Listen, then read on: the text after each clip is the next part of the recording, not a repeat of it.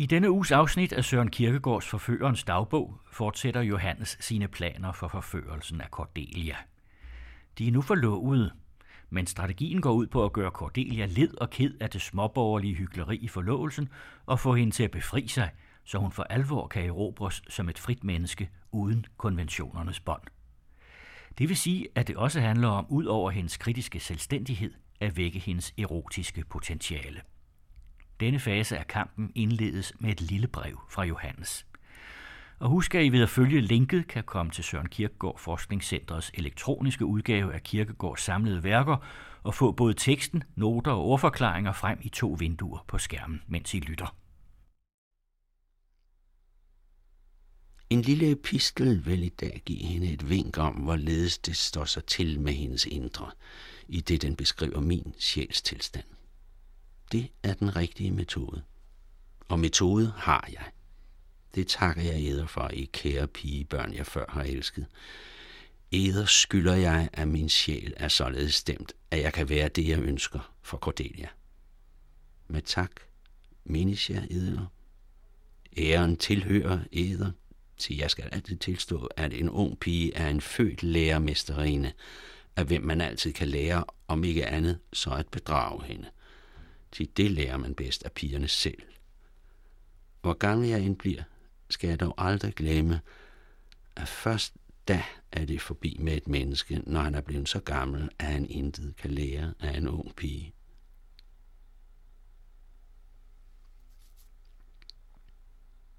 Min Cordelia, du siger, at du ikke havde forestillet dig mig således men jeg havde jo heller ej forestillet mig, at jeg kunne blive således. Ligger nu forandringen i dig? Til det lå sig jo tænke, at jeg egentlig ikke var forandret, men at det øje, hvormed du ser mig, var forandret. Eller ligger den i mig? Den ligger i mig, til jeg elsker dig. Den ligger i dig, til det er dig, jeg elsker. Med forstandens kolde, rolige lys betragtede jeg alt, stolt og ubevæget. Intet forfærdede mig. Selvom ånden havde banket på min dør, jeg havde roligt grebet armstagen for at åbne den. Men se, det var ikke spøgelser, jeg oplukkede for, ikke blege, kraftesløse skikkelser. Det var for dig, min Cordelia. Det var liv og ungdom og sundhed og skønhed, der trådte mig i møde. Arm skælver. Jeg formår ikke at holde lyset roligt. Baglæns flygter jeg for dig, og kan dog ikke lade være at feste øjet på dig. Ikke lade være at ønske, at jeg kunne holde lyset roligt. Forandret er jeg. Men hvor til? Hvorledes? Hvor i består denne forandring? Jeg ved det ikke. Jeg ved ingen nærmere bestemmelse at tilføje, intet rigere prædikat at bruge end dette, når jeg uendelig gådefuld siger om mig selv, jeg blev forandret. Din Johannes. Min Cordelia. Elsker elsker hemmelighed. En forlovelse er en åbenbarelse. Den elsker tavshed. En forlovelse er en bekendtgørelse. Den elsker visken. En forlovelse er en højrystet forkyndelse, og dog vil en forlovelse ved min Cordelias kunst netop være et ypperligt middel til at bedrage fjenderne. I en mørk nat er der intet farligere for andre skibe, end at hænge en laterne ud, der skuffer mere end mørket. Din Johannes.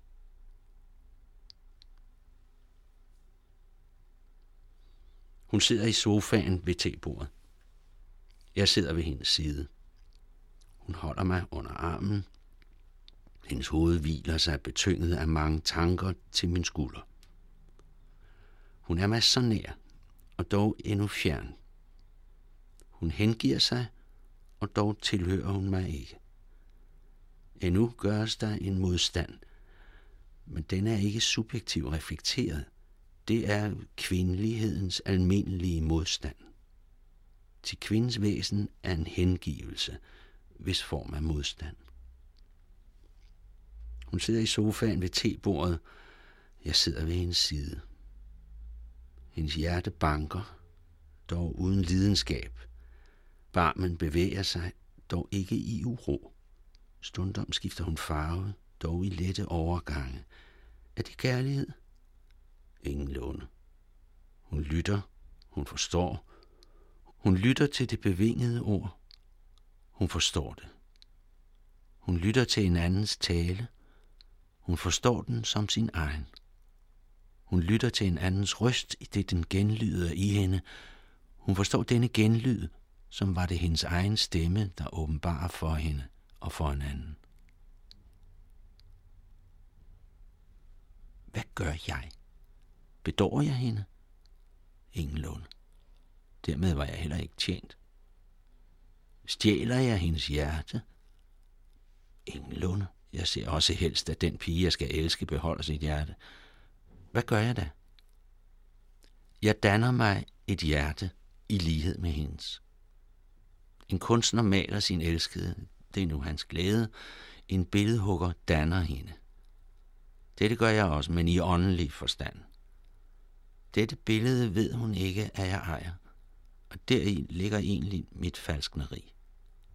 Hemmelighedsfuldt har jeg forskaffet mig det, og i den forstand har jeg stjålet hendes hjerte, som når det hedder om Rebekka, at hun stjal Labans hjerte, da hun på en underfundig måde fravendte ham hans husgude.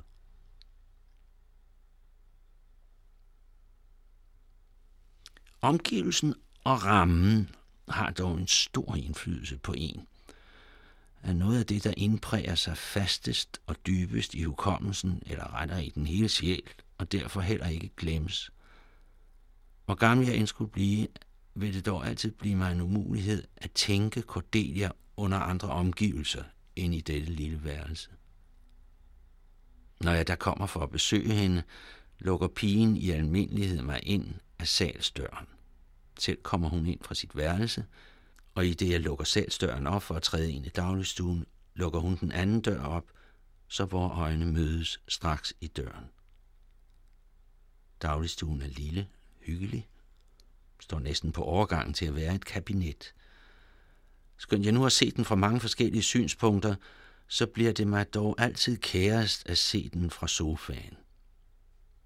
Hun sidder der ved min side. Foran står et rundt tebord, over hvilket et bordtæppe er udbredt i rige folder. På bordet står en lampe, dannet i form af en blomst, der kraftig og fyldig skyder sig op for at bære dens krone, over hvilken igen et fint udskåret slør af papir hænger ned, så let, at det ikke kan ligge stille. Lampens form erindrer om Østerlandenes natur, slørets bevægelse om de milde luftninger i hine egne.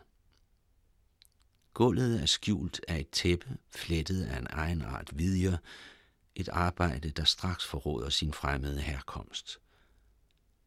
I enkelte øjeblikke lader jeg nu lampen være den ledende idé i mit landskab. Jeg sidder der med hende henstrakt på jorden under lampens blomst. Til andre tider lader jeg vidje tæppet fremkalde forestillingen om et skib, om en officerskahyt. Vi sejlede der midt ude på det store ocean. Da vi sidde langt bort fra vinduet, skue vi umiddelbart ind i himlens uhyre horisont. Også dette forøger illusionen. Når jeg der sidder ved hendes side, der lader jeg sligt vise sig som et billede, der iler lige så flygtigt over virkeligheden, som døden går over ens grav. Omgivelsen er altid af stor vigtighed, især for erindringens skyld. Et hvert erotisk forhold må være gennemlevet således, at det er en let at tilvejebringe et billede, der ejer alt det skønne deraf. For at det skal kunne lykkes, må man især være opmærksom på omgivelsen. For finder man ikke denne efter ønske, så må den tilvejebringes. For Cordelia og hendes kærlighed passer omgivelsen aldeles. Hvilket forskelligt billede viser sig derimod ikke for mig, når jeg tænker på min lille Emilie. Og dog hvorledes passede ikke der omgivelsen. Hende kan jeg ikke tænke mig, eller rettere hende vil jeg kun erindre mig i den lille havestue. Dørene stod åbne. En lille have foran huset begrænsede udsigten. tvang øjet til at støde an herimod, til at stanse, inden det dristien fulgte landevejen, som forsvandt i det fjerne. Emilie var yndig, men ubetydeligere end Cordelia. Omgivelsen var også beregnet herpå. Øjet holdt sig ved jorden. Det stormede ikke dristigt og utålmodigt frem. Det hvilede sig på den lille forgrund. Landevejen selv, om den end romantisk fortabte sig i det fjerne, virkede dog mere således, at øjet gennemløb den strækning, der lå for det, vendte hjem igen, for at der gennemløbet den samme strækning. Værelset var ved jorden. Omgivelsen om Cordelia må ingen forgrund have, men horisontens uendelige dristighed. Hun må ikke være ved jorden, men svæve. Ikke gå, men flyve. Ikke frem og tilbage, men evigt fremad.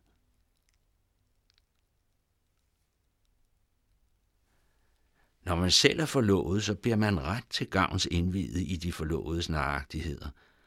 For nogle dage siden træder licentiat Hansen op med den elskværdige unge pige, han er blevet forlovet med. Han betroede mig, at hun var yndig. Det vidste jeg i forvejen. Han betroede mig, at hun var meget ung. Det vidste jeg også. Endelig betroede han mig, at det var netop derfor, han havde valgt hende, for selv at danne hende til det ideal, der altid havde forudsvævet ham.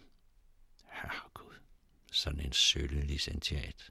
Og en sund, blomstrende, livsglad pige. Nu er jeg en temmelig gammel praktiker, og dog nærmer jeg mig aldrig til en ung pige anderledes end som til naturens venerabile, og lærer først af hende. For så vidt jeg da kan have nogen dannende indflydelse på hende, er det ved atter og atter at lære hende igen, hvad jeg har lært af hende. Hendes sjæl må bevæges, agiteres i alle mulige retninger, ikke i midlertid stykkevis og forkaste vinde, men totalt. Hun må opdage det uendelige. Erfare, at det er det, der ligger et menneske nærmest.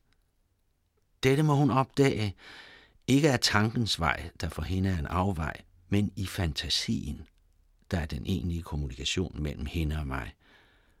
Til hvad der er del hos manden, det er det hele hos kvinden. Ikke af tankens møjsommelige vej skal hun arbejde sig hen til det uendelige, til kvinden er ikke født til arbejde, men af fantasiens og hjertets lette vej skal hun gribe det. Det uendelige er en ung pige lige så naturligt som den forestilling, at al kærlighed må være lykkelig. En ung pige har overalt, hvor hun vender sig hen, uendeligheden om sig. Og overgangen er et spring, men vil at mærke et kvindeligt, ikke et mandligt. Og er dog i almindelighed mændene så klodderagtige, når de skulle springe, så skulle de tage tilløb, gøre lange forberedelser, måle afstanden med øjet, flere gange løbe til, blive sky og vende tilbage igen. Endelig springe de og falde i.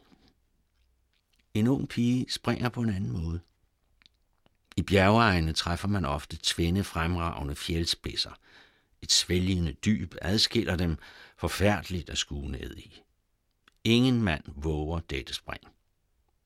En ung pige derimod, så fortælle egens beboere, har våget det, og man kalder det jomfruspring.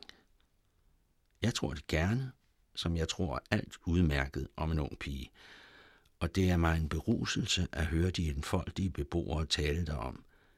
Jeg tror alt, tror det vidunderlige, forbavses deraf blot for at tro, som det eneste, der har forbavset mig i verden, er en ung pige det første – og bliver det sidst. Og dog er et sådan spring for en ung pige kun et hop, mens mandens spring altid bliver latterligt, fordi hvor langt han indskriver ud, hans anstrengelse på en gang bliver intet i forhold til toppenes afstand, og dog afgiver en art målestok. Men hvor kunne være så tåbelig at tænke sig en ung pige tage tilløb?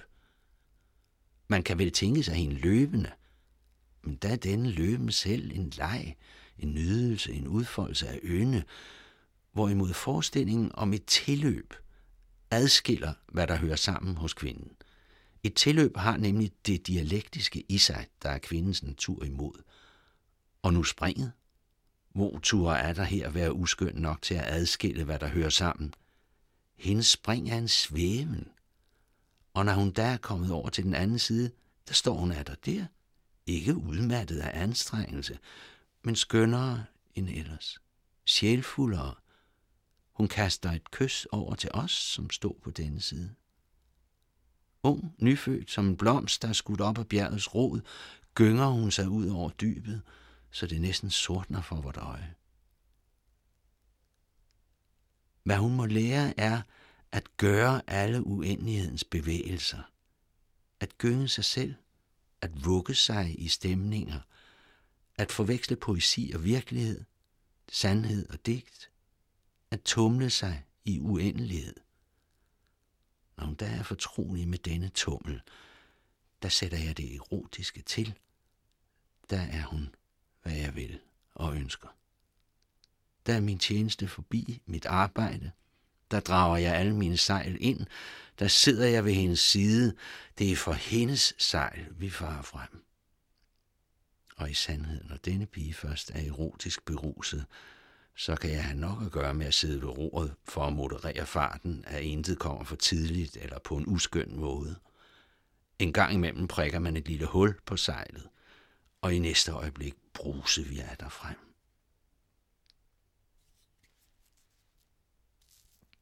I min onkels hus bliver Cordelia mere og mere indigneret. Hun har flere gange andraget på, at vi ikke mere skulle komme der. Det hjælper hende ikke. Jeg ved altid at hitte på udflugter. Da vi i går aftes gik derfra, trykkede hun min hånd med en ualmindelig lidenskab. Hun har formodentlig ret følt sig pint derhenne, og det er der intet under. Der som jeg ikke altid havde min morskab af at iagtage dette kunstprodukts unaturligheder, så vil jeg umuligt kunne holde ud. I morges modtog jeg et brev fra hende, hvor i hun med mere vid, end jeg havde tiltroet hende, spotter over forlovelser. Jeg har kysset brevet. Det er det kæreste, jeg har modtaget fra hende. Ret så, min Cordelia. Således vil jeg det. Det træffer sig ret mærkeligt, at der på Østergade bor to konditorer lige over for hinanden. På første sal til venstre bor en lille jomfru eller frøken. Hun skjuler sig i almindelighed bag en jalousi, der dækker den rude, ved hvilken hun sidder. Jalousien er af meget tyndt tøj.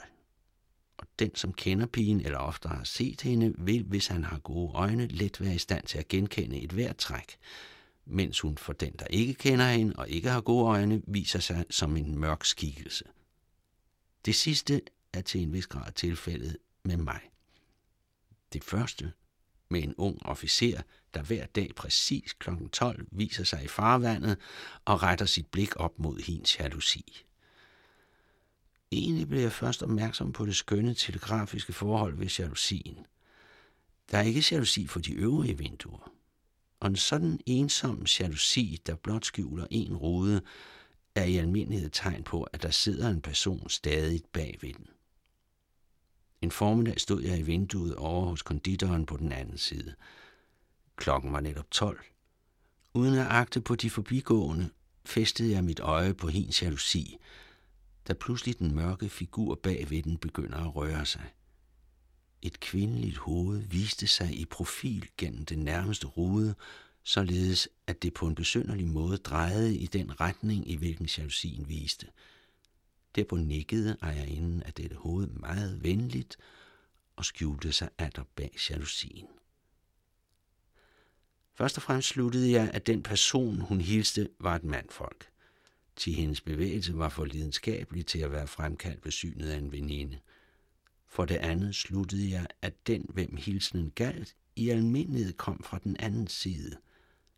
Hun havde da placeret sig ganske rigtigt for at kunne se ham et langt stykke i forvejen, jeg vil endnu hilse ham, skjult af jalousien. Meget rigtigt klokken 12 præcis kommer helten i dette lille elskovs optrin, hvor kære løjtnant. Jeg sidder hos konditoren, der bor i stuen, hvor frøkenen bor på første sal. Løjtnanten har allerede fået øje på hende. Pas nu vel på, min kære ven, det er ikke så let en sag at hilse smukt til første sal. Han er forresten ikke ilde, Velvoksen, rank, en smuk figur. En krum næse, sorte hår, den trekantede hat klæder ham godt. Nu kniberne. Benene begynder så småt at slå sladder, at blive for lange. Det gør et indtryk på øjet, der kan sammenlignes med den følelse, man har, når man har tandpine, og tænderne bliver for lange i munden. Når man vil samle hele sin magt i øjet og give det retningen mod første sal, så trækker man let for mange kraft fra benene. Undskyld, herr løjtnant, at jeg stanser dette blik i dets himmelfart. Det er en næsvished, det ved jeg nok. Meget sigende kan man ikke kalde dette blik. Snarere intet sigende. Og dog meget lovende. Med disse mange løfter stiger ham åbenbart for stærkt til hovedet. Han vakler, for at bruge digterens ord om magnete. Han ravede. Han faldt. Det er hårdt. Og der som jeg måtte råde, skulle det aldrig være sket. Han er for god dertil. Det er ret fatalt, til når man vil gøre indtryk på damerne som kavaler, så må man aldrig falde. Vil man være kavaler, må man agte på sligt. Viser man sig derimod blot som en intelligent størrelse, så er alt slik ligegyldigt. Man synker ind i sig selv, man falder sammen. Skulle man da virkelig falde, så er der slet intet påfaldende deri. Hvad indtryk kan denne begivenhed vel have gjort på min lille frøken? Det er en ulykke, at jeg ikke på én gang kan være på begge sider af dette Dardanellerstræde. Jeg kunne vel få en bekendt af mig posteret på den anden side, men dels ønsker jeg altid helst at gøre jagttagelsen. Dels kan man aldrig vide, hvad der for mig kan komme ud af denne historie, og i så fald er det aldrig godt at have en medvider da man så må spille en del tid på at fravriste ham, hvad han ved, og gøre ham rollet vild.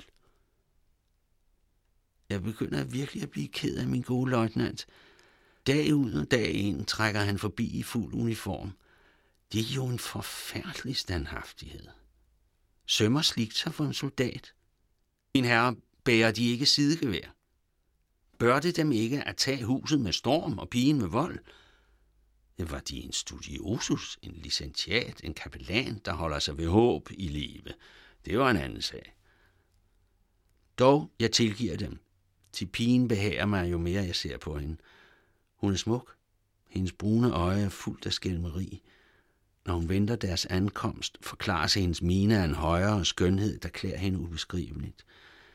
Deraf slutter jeg, at hun må have mig en fantasi. Og fantasi af det smukke køns naturlige sminke. Det er Jesper Christensen, der læser Forførerens dagbog, og det er Carsten Farov, der har instrueret og produceret. Forførelseskampen fortsætter selvfølgelig i næste uge.